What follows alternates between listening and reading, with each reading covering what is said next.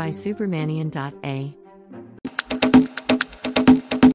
Every country spends a huge sum of budget to educate the countrymen, anticipating a developed crowd of human resource for serving the nation.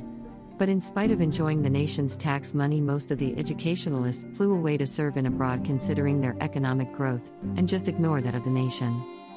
A considerable group of efficient professionalists who could not move away from the nation are absorbed in international organizations operating within the country itself.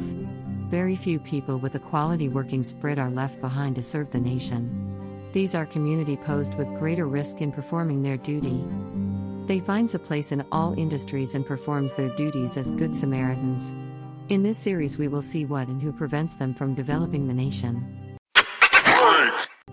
Just after Vasanai has finished the above sentence for her forthcoming article in the magazine, she has noticed the emerging pop up breaking news alert in her mail from news agency, which read an attempt on minister's life in ashram.